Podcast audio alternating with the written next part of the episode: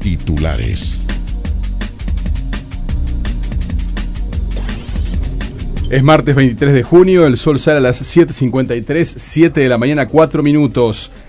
La vicepresidenta de la República, Beatriz Argimón, analiza presentar acciones legales contra el relacionista público Fernando Cristino, luego de viralizada una llamada entre ambos. Argimón emitió una declaración pública donde lamenta que la llamada privada se grabara y se hiciera pública. Para la oposición, las explicaciones de Argimón en la reunión que mantuvo con los coordinadores de bancada fueron insuficientes y el Frente Amplio elevará esta tarde los antecedentes a la Fiscalía. El ministro del Interior, Jorge Larrañaga, dijo que daba todas las garantías de que no se están realizando escuchas ilegales. Respecto a la deuda de 5 mil dólares que Cristino afirma que la Intendencia de Maldonado tiene con él, el ex intendente de Maldonado, Enrique Antía, explicó a FM Gente que es de 2 mil dólares de la comuna y 3 mil dólares del municipio de Piriápolis. Afirmó que el pago se encuentra retenido por una multa de 88 mil pesos que Fernando Cristino tiene impaga por realizar una fiesta sin permiso.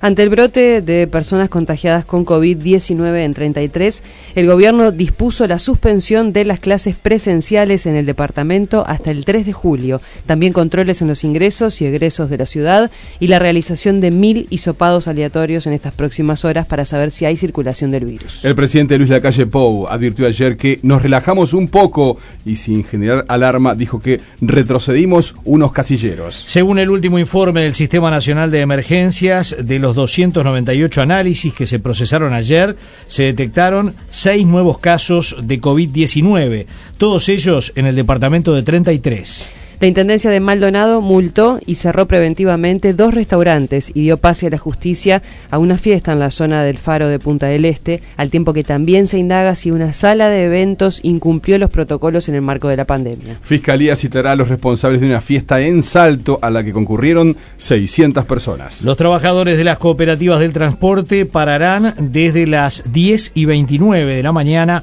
para la realización de una asamblea que comenzará a la hora 13. Allí se definirá la hora de retorno a las actividades. Una mujer con antecedentes penales está detenida en el marco de las investigaciones por el asesinato de la joven Alison Fernández, cuyo cuerpo fue encontrado ayer por su familia, semienterrado en Canelones. El líder de Cabildo Abierto, Guido Manini Ríos, afirmó que en la historia de este periodo el capítulo de la justicia va a ser bochornoso.